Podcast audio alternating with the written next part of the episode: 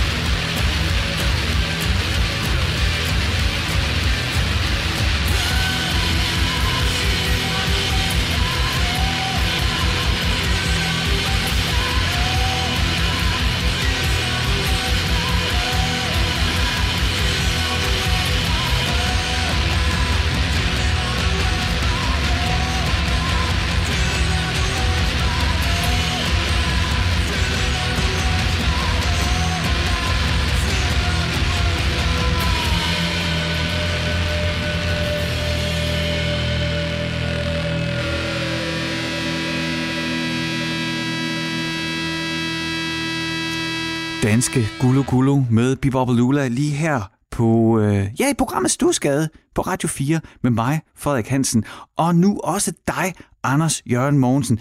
Du spiller guitar på det her nummer. Nej, det er mig, der synger. Så, så, det, så, så, så, så okay, så, jeg har, øh, så ved man, nu ved man, at, øh, at man er i rigtig dårligt selskab det næste stykke tid, fordi jeg har åbenlyst lavet min øh, research virkelig dårligt. Det, det er, det, det er klassisk gullu forvirring. Øh, jeg hedder Anders Jørgen Mogensen, og øh, Anders, der spiller guitar, hedder Anders M. Jørgensen, som ah. er kendt som Anders Jørgensen Mogensen. Åh oh man, okay. Så der er Anders M. J. og Anders J. M. I, i, det, det, det, er lige før, det, selvom, selvom I gik i samme klasse, ville det stadig være problematisk. Altså, der var fire Michaeler i min klasse. Jeg er fra 1975. Der var Michael O., Michael P., Michael J. og så Michael Boogeyman. Du vil ikke spørge mig, for han ikke fik et bogstav, men han blev til Michael. Anyway. Okay, så det var dig, der sang, selvfølgelig. Velkommen til Stusgade. Det er jo øh, programmet, hvor jeg simpelthen får lov til at have gæster og tale om det, ja, det kan godt lyde, jeg, jeg får næsten lyst til, nogle gange så hører jeg mig selv tale, ikke? det kan godt være sådan lidt ud af kroppen oplevelse, jeg skulle lige til at sige, det kan godt være sådan lidt hoved op i røven-agtigt. Altså, jeg synes jo, at og det at tale om musik er det absolut mest interessante. Øhm, ikke at jeg har noget mod fodbold, men jeg tænker tit, at du ved, man kan se nyhederne, og så er, det, så er det noget med en fodboldspiller eller et eller andet, og det har jeg ingen interesse i. Jeg er bare stærkt interesseret i musik, og jeg var så heldig, Anders, at dengang jeg var Mm, 18-19-agtige år, der mødte jeg øh, en fyr, der hed Simon, som har, øh, ja, vi er jo så tilbage i, midt i 90'erne, altså som allerede dengang havde en vanvittig stor vinylsamling. Vi blev med det samme bedste venner dengang, og så, øh, så bestod alle mine weekender, det var, det var at køre ned til Simon, på trods af, at jeg havde katteallergi, ned til Simon, øh, som havde sin kat, så sad jeg der og kløede i øjnene og, og nyste, men jeg blev hængende, fordi der var øl, men allervigtigst, fordi han DJ'ede. Han spillede musik for mig og udvidede min musikhorisont, og jeg har ham for evigt sagt nemlig for altså, de endeløse timer, af hvor vi bare har snakket om musik. Kan du, sådan, kan du genkende noget fra dig selv? Har du, kan, kan du genkende den oplevelse? Ja, altså, øhm, det er jo lidt det samme. Altså, jeg synes, jeg har aldrig haft valget ja. det, fordi at jeg har to storebrødre, jeg er, den, jeg er den yngste. Jeg har en storebror, der er otte år ældre end mig, en der er fem år ældre end mig, så musik var der altid. Ja og, øh, og fyldte meget og hørte musik, og, og mine storebrødre gik op i, fra jeg var helt lille, at jeg skulle have mit, mit eget musik, og hvad er dit yndlingsbane, og prøve på at finde det til mig. Og man kan selvfølgelig godt, det er sådan lidt mærkeligt, men jeg kan huske, at sådan ni år, hvor min store var meget interesseret i, sådan, hvem der var den bedste, hvem, hvem jeg synes, der var den bedste sanger i, i Rainbow, ikke? Var det Julian Turner, eller var det Ron James Dio, eller var det Graham Bonnet? Og det, sådan, altså, det, var, det var de ting, som, som jeg skulle, skulle tage stilling til, ja, okay. da jeg var men, ni år. Ikke? Ej, men altså, Anders, jeg vil sige allerede, det, det lyder jo som privilegeret barndom. Det, det, det var det bestemt også, fordi at, øh, det var jo... Øh, jeg havde ikke altid så meget at sige, men til gengæld så, så var jeg jo bragt ind i en eller anden voksen verden, øh, i hvert fald når det kom til musik og film. Ikke? Ja. Så jeg har jo aldrig set børnefilm. Jeg har altid skulle se de film, min storebrødre så, det samme med musik. Altså jeg har aldrig haft en periode, hvor jeg hørte børnemusik, eller hvordan det skulle være. Det var altid noget med at tage det meget alvorligt og, og dyrke, og så selvfølgelig også det med at komme, komme tidligt hjem fra skole, og så snige sig ind på min storebrors værelse og sætte, sætte CD'er på, inden han kom hjem, så jeg kunne høre det. Ikke? Ja. Hvad satte du øh, på? Jamen alt, hvad han havde. Men altså primært rockmusik. Han var en af kæmpe Deep Purple-fan, min storebror. Ja. Øh, så der var meget 70'er ting der, men så kan man sige, det har jo også været omkring der i 91-90-agtigt, så det vil sige, det var jo meget grunge og, og øh, meget den ting, ikke med Nirvana, Soundgarden og, og hvad det skulle være nye ting. Og hvor vi, hvor vi henne i verden? Hvor er du vokset op henne, Anders? Jeg er vokset op i Grænsted, øh, som ligger jo øh, i Midtjylland, så det er sådan meget, øh, egentlig, egentlig ret kulturfattigt sted. Der er jo god jord, så behøver man ikke at have kultur, når man kan tjene penge på, på landbruget. Øh, men, øh, Altså, Men, øh, Anders, jeg har vokset op i øh, jeg har vokset op i cigaretskåderne under en mixerpult. Min far han er øh, heavy metal producer øh, og har lavet sådan en masse tysk øh, speed metal, blandt andet sådan en band der Halloween og så det, det har han produceret ja, og, og han havde øh, ud for du, du ved han var så heldig at han så øh, dengang så fik der, der, som producer fik man jo royalties. Så, så på et tidspunkt så tjente han lidt ekstra penge ud over det der med at vi altid bare skulle overleve fra måned til måned. Men da han har fået skrevet nogle ekstra penge sammen, så kunne han ligesom bygge sig et ordentligt studie til sig selv. Det ligger i Horsens, ikke? Nå, og, øh, Hansen? Ja, ja, det er min far. Ja, okay, jamen... Øh, okay. ja, ja, kender jeg jo godt. Jeg kender ham ikke, men uh, navnet. Ja, ja. Navnet. Men det der, jeg kommer fra, Grunden til, at jeg siger det, Anders, i virkeligheden, det er fordi, at på det tidspunkt, der skulle, altså, han skulle alt, altså, jeg, opvokset, jeg voksede op i en familie, hvor man altid skulle overleve. Det var simpelthen fra den ene tjek til den næste. Der var ingen fast indkomst. Min mor, hun gik derhjemme og, og støttede, øh, passede mig og lavede mad, og støttede min far, som så ligesom prøvede at lave den her karriere. Ikke? Øh, øh og så det vil sige, at han tog alle mulige opgaver ind. Og det, det, det, det er bare, jeg elsker de her samtaler, fordi jeg bliver kastet alle mulige steder hen. Du sagde Grænsted. I Grænsted, der var der en vinduespusser. Han hed Kjeld Jeppesen, men han var vild med The Commodores. Og øh, nu bor i dag, øh, der bor han i Vejle og laver radioreklamer, men han kom fra Grænsted. Kjeld Jeppesen, han har simpelthen lavet sådan nogle øh, sine egne Commodores-agtige sange. Så det var mit sådan første møde med Grænsted. Det var Kjeld Jeppesen, vinduespusseren, som i øvrigt også er Jehovas vidner, men har vanvittig god humoristisk sans. Ja, Jamen det er da, det er da sejt at gå fuld ind på Commodores i hvert fald. Det er ikke det værste. Nå, men Anders, du er altså vokset op der i Grænsted med nogle brødre, som, øh, som havde god rocksmag, og som var tændt på, at øh, nå, der er lillebror, han, øh, han skal have det ind med, med skære. Hvis du sådan tænker tilbage på det tidspunkt, er der så et tidspunkt, hvor det sådan, altså, jeg tror, uanset om man er vokset op med Kai og Andrea eller Rainbow for, store, øh, for, for en storbrød, så sker der noget på et tidspunkt ind i en selv. Altså på et tidspunkt er der nogle knapper, der klikker, sådan at, wow, hvad er det? Musikken går lige frem, lige fra at være noget, som er der en baggrund eller noget, nogen sætter på, eller noget, nå, det er da meget fint, eller nå, det er da sjovt. Altså, jeg, jeg har mange, altså, jeg, jeg tror, der er flere af de her oplevelser, men altså, for, for eksempel uh, Foreigners kæmpe ballade, I Wanna Know What Love Is, eller David Bowies udskældte Let's Dance album var for mig sådan, det der Let's Dance, den, den produktion. Eller øh, et andet bud er også øh, Chic. Det var bare, det kommer jeg til at tænke på nu med, med Let's Dance, er jo produceret af Nile Rodgers. Nile Rodgers spillede guitar med, med Bernard Edwards i Chic, og de lavede det her disco-funk, øh, Freak Out. Altså, det er sådan nogle ting, der står frem som sådan nogle milepæle i min barndom, hvor, jeg, hvor musikken, hvor jeg måtte stoppe op og sådan mærke ind i mig selv, hvad er det, der sker her? Altså sådan mere eller mindre ubevidst. Har du også nogle oplevelser, når du tænker tilbage? Ja, jeg har fuld af, af musik, som, som har ændret sig. Øhm, altså, det, det er sådan, for mig er det, er det meget delt op i, at der var noget musik øh, fra øh, før og efter jeg fik mit eget anlæg, som det hed dengang, stereoanlæg, mm. øh, da jeg blev konfirmeret ikke? i 7. klasse, så kunne man jo ligesom, det var i min familie, så brugte man sine konfirmationspenge på at købe et stereoanlæg. Ja.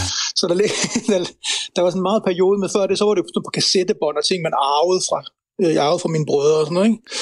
Øh, Anders, kan du lige fortælle, det, det, det, det er så en vigtig milepæl, og så sådan en generationsindikator, det er det der med konfirmation og stereoanlæg. Fortæl mig lige, hvilke, hvilket anlæg endte du med, og hvilke overvejelser var der op til købet af anlægget? Jeg går ud fra, at dine storebror, de, storebrødre, de blandede sig. Ja, jamen altså, det, det var jo mere noget med, at jeg havde fået at vide med Storborg, at man skulle have en teknisk forstærker, så det var helt klart det. Så en teknisk forstærker og en Sony CD-afspiller. Ah. Og så var der, tror jeg, endda øh, lidt penge til over, så jeg kunne få mig en båndoptager, for så kunne man jo sidde og lave de her blandede bånd til mm. sine venner og overspille ting.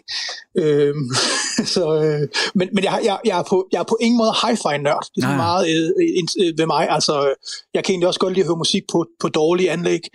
Øh, øh, så det er sådan en, en, en, en ting, der skulle være. Så der var ikke de, de store overvejelser mere, end man skulle have meget, og så mere ud og købe rigtig mange CD'er. Ikke? Mm-hmm. Øh, men, det, men altså, men, men med, med musikken, så kan jeg huske, altså noget af det første, som ligesom var hvor jeg tænkte, det her, det er noget, der tænder på, det var sådan noget Manic Street Preachers, skal jeg huske, da jeg gik måske sådan i 5. klasse, var mit favoritbane. Ja. Øh, og, øh, og noget som øh, Elvis Costello var jeg meget op at køre over, fordi at øh, jeg så videoen en gang til den single, der hedder The Other Side of Summer, som er fra 91, så der har været 11. Og så fortalte mine brødre mig, at fordi han havde langt hår og runde briller i den video, og de sagde, at før havde han været korthåret og haft firkantede briller, ligesom Buddy Holly. Og en eller anden grund så havde jeg sådan en, en, stor fascination af Buddy Holly som barn. Jeg ved ikke, hvor den kommer fra, ja. men jeg har altid været helt vild med Buddy Holly, er det stadigvæk. Øh, og det synes jeg bare var pisse sejt, og jeg dyrkede sådan noget der ikke, så det var sådan meget i, i, i sådan en 5. 6. klasse med at høre Elvis Costello og høre Leonard Cohen og sådan noget. Nogle gange, når jeg møder folk, så snakker de om Leonard Cohen, siger, at jeg havde min Leonard Cohen-periode i 6. klasse.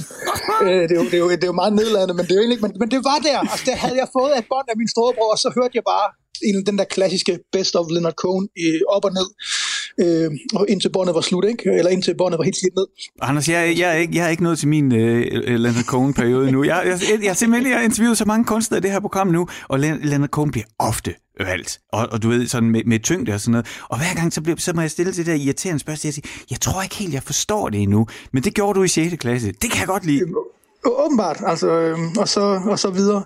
Øh, men altså, men det er jo ligesom, hvis man, man bliver fanget, ikke? Ja. Men der, der er helt klart et, et band, som, som, som fra den tid stadigvæk følger mig. Okay. Og det er et band, som hedder Life, Sex and Death, som øh, min storebror købte på CD. Han så et nummer på MTV. Ja. Det var meget sådan hjemme hos os, at der kom det her Headbangers Ball, og der kom... Yeah. Alternative Nation, det kom klokken, det kom tit fra 12 til 2 om aftenen, så optog mm. min storebror det på video, og så så vi det dagen efter. Og, øh, og så kunne man sidde og, og, og snakke omkring det. Og der hørte han så det her ene band i Alternative Nation, som hed Life, Six and Death, og dagen efter tog han til Vejle, og tilfældigvis havde de den CD i, øh, hvad hedder det, på import. Dengang skulle man ligesom have nogle helt andre aftaler, så de hentede jo bare CD'er hjem, som ligesom var, som ikke var udkommet i Danmark. Ja. Og, øh, og, og der købte han den med hjem, egentlig baseret på, hvad han hørte en gang. Ja. Og, og den plade, der hedder The Silent Majority med Life, Sex and Death, har, har fulgt mig lige siden, for den ramte et eller andet i mig, som, som jeg ikke på det tidspunkt havde hørt før, og når jeg kan høre i dag, så står den stadigvæk som en, en ekstrem unik plade af, for den er en sammenblanding af alt muligt, og den er ekstremt off, og derfor er den jo også totalt on point. Øhm, men og specielt forsangeren, som hedder Stanley, øh, er, er og bliver min, min store inspiration. Mm. Øhm, de havde ligesom sådan et, et altså først og fremmest, de, de, de, var, de, de var i bud, der var budkrig om dem, og simpelthen, at, at de amerikanske selskaber bød hinanden op, og det endte med, at Warner Brothers fik signet dem, og så udkom pladen, og den blev en drønende fiasko. Mm. Øh, Tingen var ligesom, at de havde kørt op om en, en gimmick om, at deres forsanger var, var sådan en skør hjemløs mand, så han var klædt ud som en, en hjemløs og, og sprøjtede sig med det der, som jægerne bruger til, når de er skoven, så dyrene ikke kan lugte dem, og så han virkelig var en ting, og gik rundt og rappede på scenen. Øhm, og det ramte bare ikke, fordi at folk ville have seriøs musik, eller øh, Nirvana. Ja. Øhm, og så var det sådan, de var kommet fra Chicago, hvor de har spillet god klassisk hård metal, ikke? Eller, eller Poison, eller hvad det var. Og så mm-hmm. var der sket der i 90'erne, som har givet dem, at de virkelig havde ændret hele deres stil. Og, og så lavet sådan noget forholdsvis brutalt. Det blev sådan en mærkelig udgave af brutal glam, øh, som ramte helt forbi med meget eksperimenterende ting, og så også catchy omkvæd.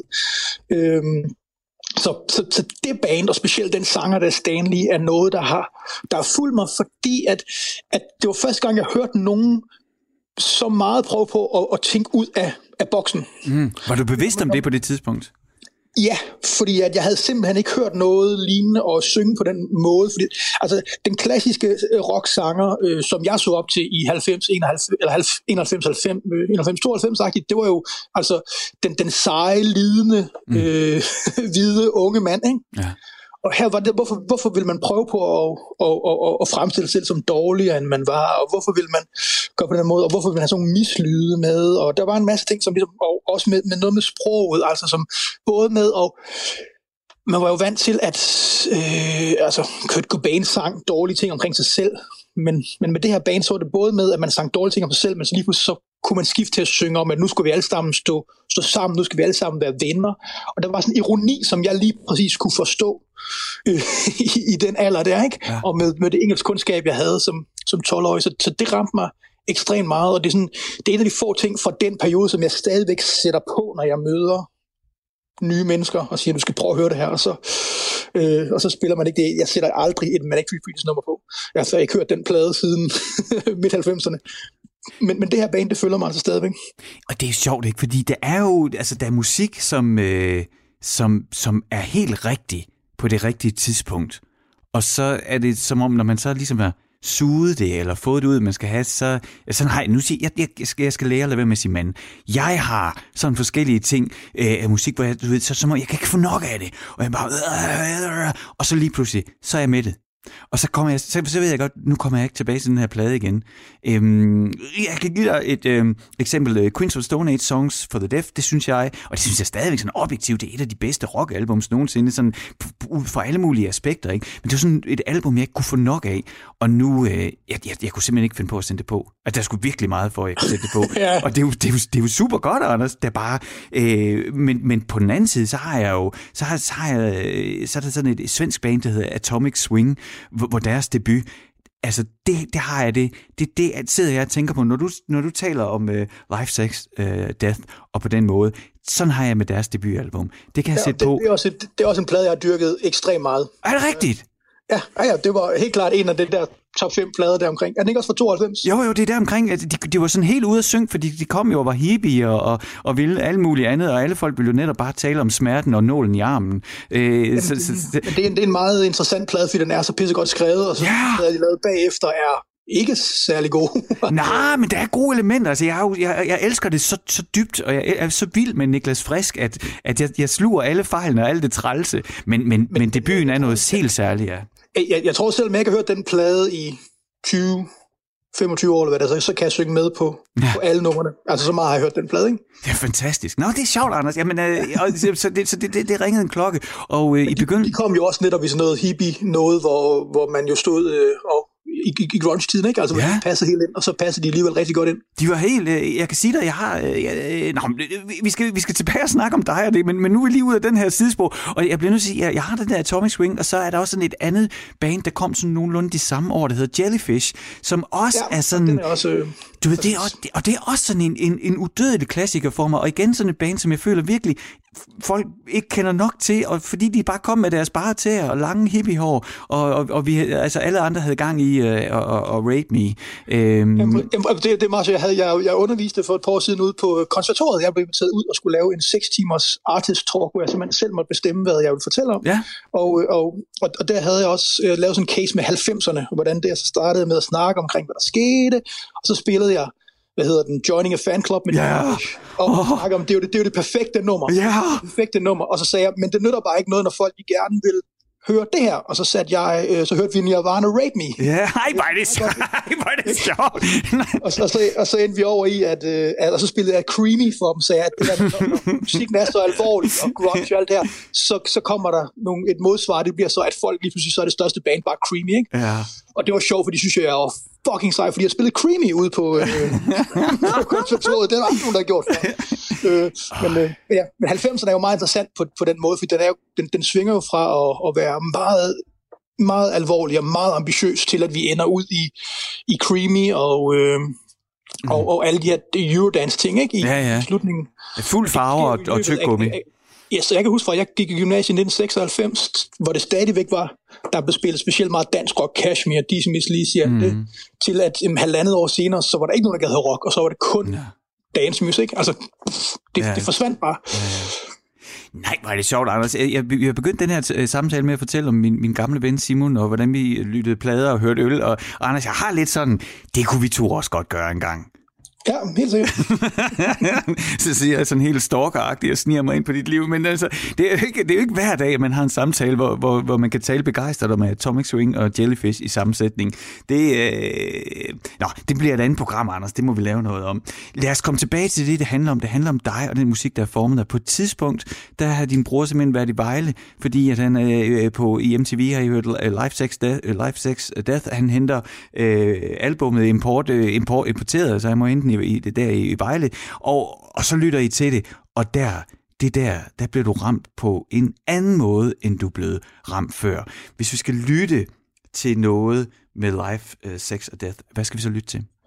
Øhm, Jeg synes, vi hørte et nummer, der hedder Train, som ligesom er et nummer, der stikker i alle mulige retninger med øh, både næsten sådan noget speed metal til Southern Groove til øh, øh, Tom Waits-agtige momenter. Okay. Um, og, øh, og fordi det er også det er meget konkret, altså sangen hedder Train, så derfor har man selvfølgelig også lavet et riff, der lyder eller et tog, ikke? Ja.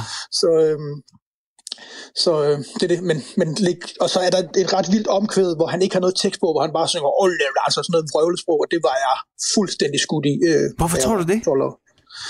Jamen, jeg tror bare, det var så vildt, at man kunne gøre det. Ja. Altså, at, at, at måske også noget med, at den smerte, som jeg følte, at for eksempel Kurt Cobain, eller hvad de andre grunge-sanger, de kørte ud, den havde jeg måske ikke ind i mig på samme måde.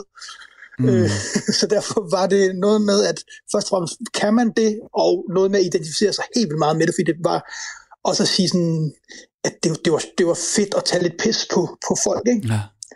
Altså, øh, og det ikke skulle være så alvorligt samtidig. Det, er sådan, det er jo også den ting, jeg har meget, at min mus, det musik, jeg laver, er ekstremt seriøs, og for det andet, så handler det meget om for mig sådan, og, og, også lidt at tage pis på folk og gøre det, som man ikke må gøre. Hvis nogen siger, det der må man ikke gøre, jamen så er det er klar på at prøve at se, om man kan finde en måde, man gør det på. Ikke? Mm. Hvorfor tror du, det er sådan? Det ved jeg ikke. det, det, det kan jeg ikke sige, men, men det er jo, kan jeg se i alt, hvad jeg har bevæget mig med, at det der med at sætte sig imellem to stole, er øh, det, det altid har handlet om. Og altså helt tilbage med mit, med mit gamle band, som hed Kloak, hvor vi ja. spillede i altså 11 år, ligesom, som er mit, mit band, ikke? Altså, ja. jeg startede på gymnasiet og sluttede, da vi var i slut 20'erne og sådan noget. Altså, der med, vi var helt vilde. Vi kunne lige Slipknot, og så var vi helt vilde med Sonic Youth. Og ja. på det tidspunkt så var det sådan, at hvis man hørte metal, så havde man støjrock. Ja, ja, ja. Og hvis man spillede støjrock, så havde man metal. Og vi var bare sådan, det der, vi skal spille lige så hurtigt som Slipknot, og der skal vi larme lige så meget som Sonic Youth. Ikke? Det er sjovt, øh, så, så, det har altid, det har altid været, altså det, det, det er bare at sætte ting sammen, som, som folk ikke virker til at kunne forstå. Det, det, mm. det er det, som jeg gerne vil. Det, og nu gør jeg det jo bare, fordi det, nu. Jamen, det prøver jeg, det sætter jeg stor pris på. Og nu øh, skal man huske, at, øh, at øh, ja, det, jo, det er min redaktør. Hun siger, at jeg skal huske at sige, du lytter til Stusgade på Radio 4 med mig, Frederik Hansen, og min gæst, Anders Jørgen Mogensen. Og vi skal lytte nu til det, du har valgt, vi skal høre, nemlig uh, Life, Sex, Death og Train. Og altså, Radio 4 er jo en landsdækkende øh, FM-kanal for alle. og det siger jeg kun, fordi at der er sådan en flot engelsk ord, der hedder disclaimer. Æh, på et tidspunkt, der har jeg haft Jacob Bredal i, øh, nede i, i min kælder som gæst, og der fik vi altså hørt noget dødsmetal fra Florida. Og det, Altså, det, det værste, der kan ske her i radiobranchen, det er jo, når folk slår væk. Og det vil jeg jo, nu vil jeg sige, øh, altså, det her det er jo et program, hvor vi undersøger den musik, der har formet os. Så jeg vil invitere til, at man øh, bevarer nysgerrigheden. Og øh, når vi nu måske træder noget ind i noget, der er lidt uden for den normale musikprofil, når der engang imellem bliver spillet øh, musik øh, her på Radio 4. Hvad tænker du, Anders? Fik jeg disclaimet ordentligt? Øh, ja, jeg, jeg tror, folk er på, altså. det finder vi ud af, om de bliver hængende efter Live, Sex, Death og Train.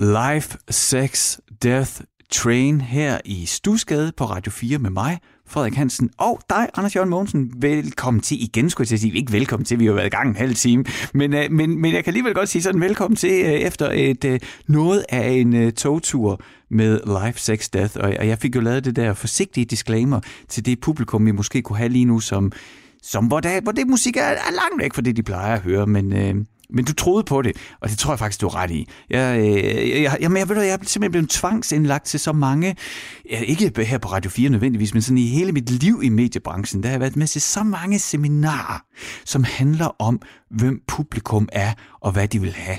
Og i starten, ikke, da jeg var helt ny journalist, der sad jeg jo til noter. Nå, okay, målgrupperne er sådan, de vil have det og det og det. det. Og, og, og det, der lige pludselig langsomt gik op for mig, Anders, det var, at alt det, jeg elsker, alt det, jeg sætter allerstørst pris på i den her verden, om det er musik, radio, tv, det er lavet af folk, der er flindrende ligeglade med, hvad folk synes.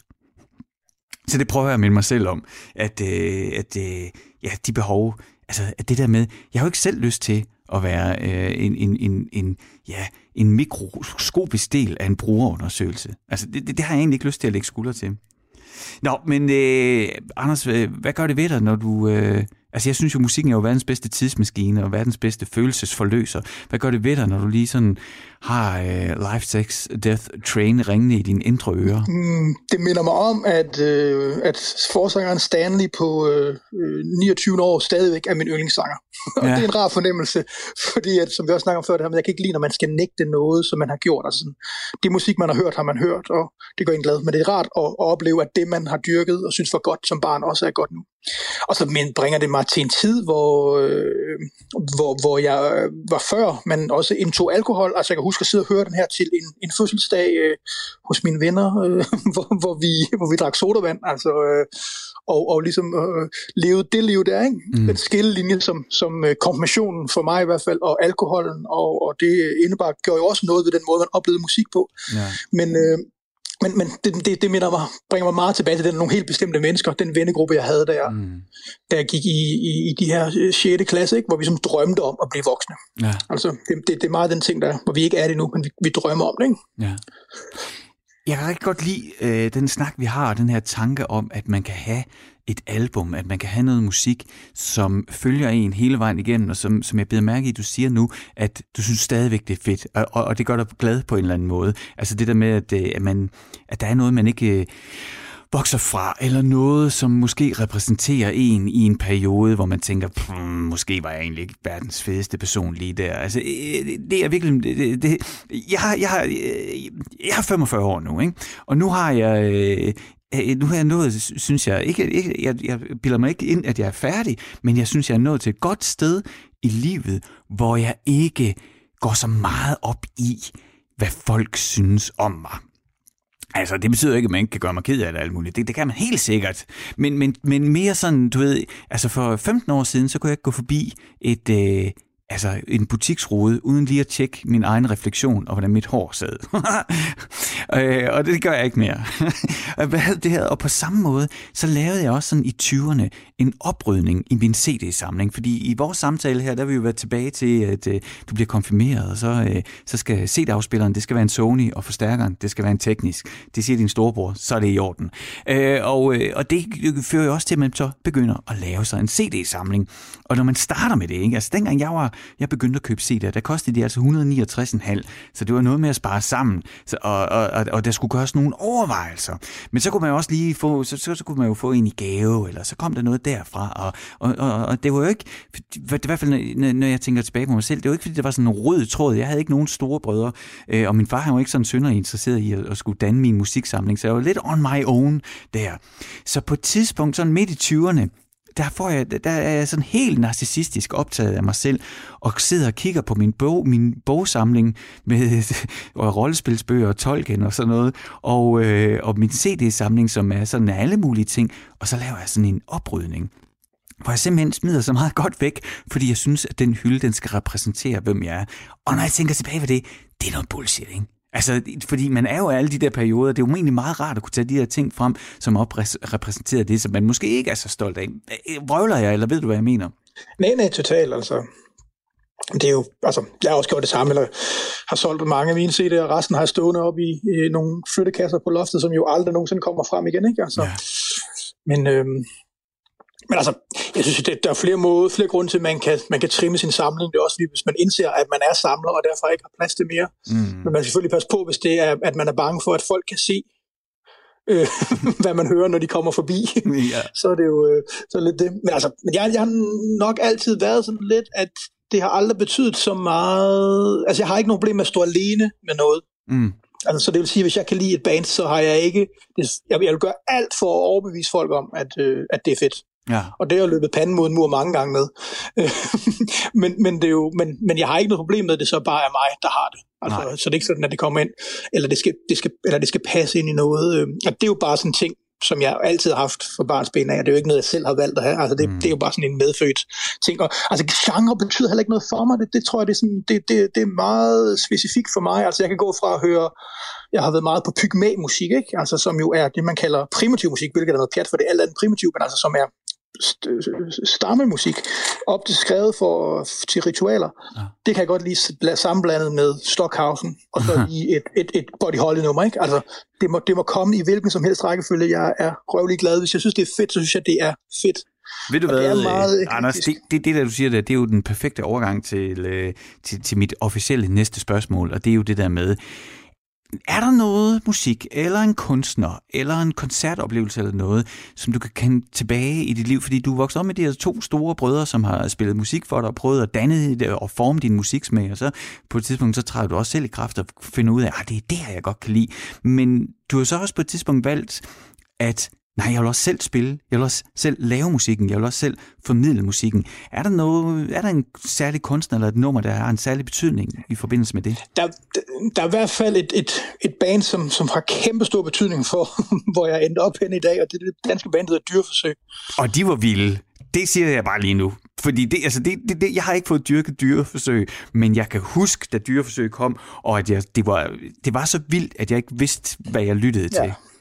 Altså, dy- dyreforsøg er jo meget interessante, fordi det var ligesom det sidste band, alternative band, som blev signet på et kæmpe pladselskab. Ikke? Altså, de udkom jo på, øh, på Ace of Bases pladselskab.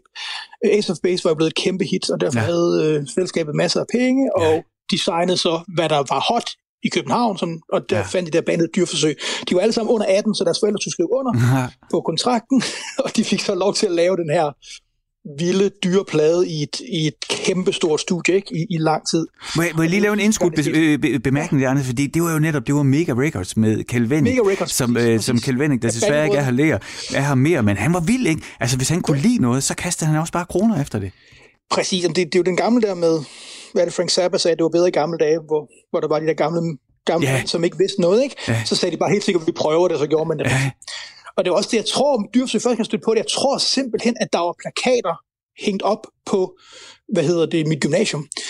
Og det tror jeg simpelthen, at Mega, de har sendt, øh, sendt dyreforsøgplakater rundt til ja. alle gymnasier i Danmark, ja. i håbet om, de blev hængt op, ikke? Ja, ja, ja. Øh, og gjorde det. Jeg tror, det var der, jeg stødte på navnet første gang. Øhm, så det, det. Men, men det, det var et band, som, som jeg dyrkede meget, og et band, som, som også bragte rigtig mange af dem, der var musikinteresseret i Grænsted, hvor jeg voksede op, altså som var vores vennekreds, hvor vi kunne have meget forskellige musiksmag, men selv nogen, som spillede noget helt andet end det, jeg dyrkede, og måske var meget mere strømlignet, de havde en kæmpe stor respekt for dyreforsøgs musikalitet. Mm. Altså blandt andet min, min gode gamle ven, øh, Ronny Olesen, som i dag er kapelmester for Birte Kær. Ikke? Ja, okay. altså den vej han gået, ja. øh, og, og, og, og jeg er gået den helt anden vej. Sådan noget. Men, men det, det, det dyrkede vi og hørte til fester, og dem, der var rigtig dygtige til det rytmiske, de sad og, og battlede efter, øh, hvem, hvem kan stadig huske alle breaksene efter 10 øl. Ja. Øh, og, så, og så var det så magisk, at, øh, at i, i mit band, uh, Kloaksen, som blev dannet i, i 98 på vores gymnasium, der vi, vi, var, sådan, vi, vi var gode, det, det kunne synes folk også, men ja. folk kunne ikke forstå, hvorfor vi ville som vi ville. Altså, hvorfor var vi ikke, hvorfor hed vi noget så dumt, synes vi, og hvorfor ville vi ikke bare spille ligesom alle de andre, hvad det skulle være. Og første gang vi mødte et band, som sagde, kæft, det I laver, det er fedt. Det var dyrforsøg. Nej, og det er også dejligt. og samlede os op, og, og, og, så samlede de os op, og ligesom og blev, vi blev gode venner med dem, og de satte, hjalp os med at sætte nogle shows op i København, og jeg kunne huske, at vi spillede, første gang vi skulle spille på, på Stengade, hvor man kører de der 5-6 mm. timer, eller hvad det tager i sådan en bus fra, fra, fra Jylland af, mm. og, og det der med, at folk var kommet for det, de var kun kommet, fordi at nogen for dyrforsøg havde sagt, at vi var det fedeste nye band, ikke? Ja. Øh, og det havde vi aldrig prøvet, det der med, at folk kom for at høre os. Altså folk kom normalt, når vi spillede i Jylland, så kom de, fordi der var koncert. Ja. De kom ikke for at høre det. Så det var en kæmpe ting. Og sådan og det har jo ligesom formet hele mit liv, og med Esho, som er det pladselskab, som, som jeg har jo dannet sammen med, med Nisse og Andreas fra Dyreforsøg, og ja. vi blev, det, det var bare sådan, pff, sagde det bare. Okay. Så det har ikke, og, og så øh, også derigennem, jeg, på det, fordi så mødte min kone, og hvad det skal være, det sted, jeg arbejder, hvor jeg er lærer øh, af deres gamle skole, og sådan noget, så alt hænger sammen og mm. fører mm. tilbage til, til det sted der, ikke? Øhm, Men så, vil ja. det, så bliver vi nødt til at, så bliver vi nødt til at høre lidt dyreforsøg. Så siger jeg igen, så siger jeg lige igen til lytterne her på Radio 4, det er jo, det, det er jo en mainstream-kanal, vi er på, Anders. Jeg siger lige, ja? Ja, det er rigtigt. Man kan jo huske på det med, at det simpelthen, hvordan det har været, at, at, at Mega Records har, har lavet det her som en opfølger til øh, deres Ace of Base succes, ikke?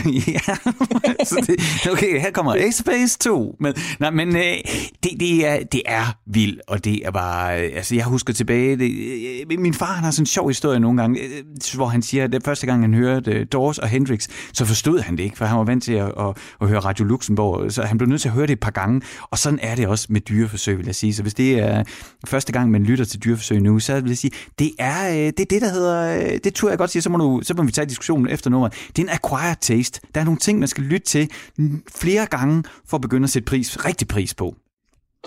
Præcis. Så kan man sige, det sjove også, at noget som jeg, det der, tre af dem her gik i samme klasse i folkeskolen. Ikke? Ja. Altså tænk på, at de tre er blevet placeret i samme klasse. Kæmpe ja, talenter, der har gjort hinanden bedre, ikke? Men det er jo fuldstændig skørt. Ja, det er det. Det er, det er vildt at tænke på. Lad os, uh, lad os uh, komme direkte til kamelen, skulle jeg til at sige. Her er dyreforsøg Monkation.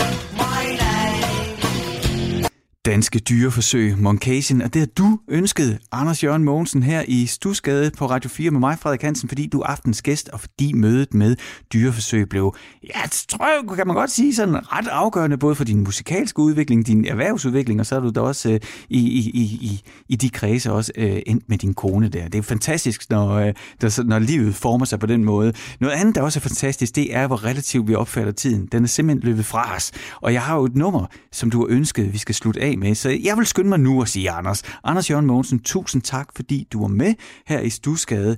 Øh, det, var det, det var virkelig en hyggelig samtale, og, øh, og jeg har siddet sådan, jeg tænker, vi bliver nødt til at lave kapitel 2 på et tidspunkt, hvor vi øh, måske kan tale lidt Atomic Swing og Jellyfish. Det, det, det vil jeg gerne. Det vil det, jeg gerne. Det, det, det, det, synes jeg, vi skal have en åben aftale om. Og så, øh, jamen, så har du simpelthen øh, et minut nu, tæller uret, til at fortælle os, hvad, vi, øh, hvad du gerne vil have, vi skal lytte lidt mere til. Ja, jamen det, jeg har valgt, at vi skal høre Pia Rav med lyden, der væltede Jerikos mur.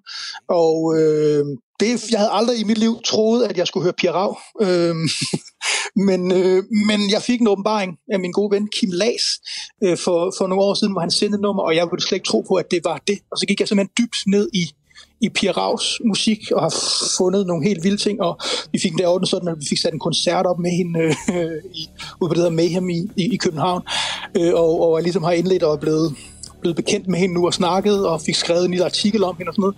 Så, så det, men altså, det er sådan en underlig ting. Den er produceret af Flemming Rasmussen, og det er jo interessant, fordi Flemming Rasmussen er jo kendt for at være den store danske rockproducer, øh, som har lavet Metallica, og, øh, og hvad det ellers skal være store danske ting.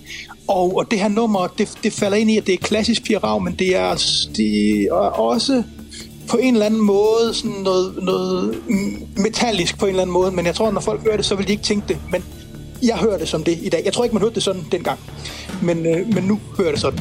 Og Anders, det er det vildeste nummer nogensinde. Det bliver øh, fantastisk. Jeg glæder mig til at lytte til. Det skal vi simpelthen lytte til nu. Anders Jørgen Mogensen, tusind tak, fordi du var med. Vi lukker af med Pia Rav. Lyden, der væltede Jerikos mure.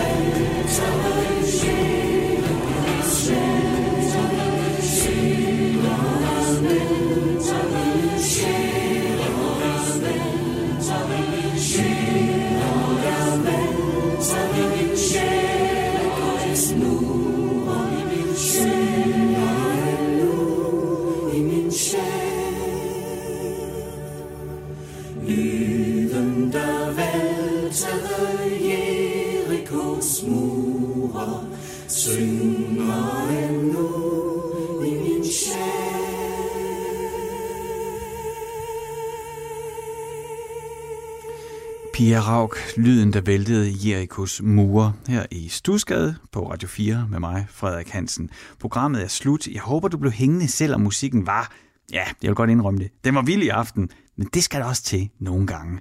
Nu er der nyheder her på Radio 4.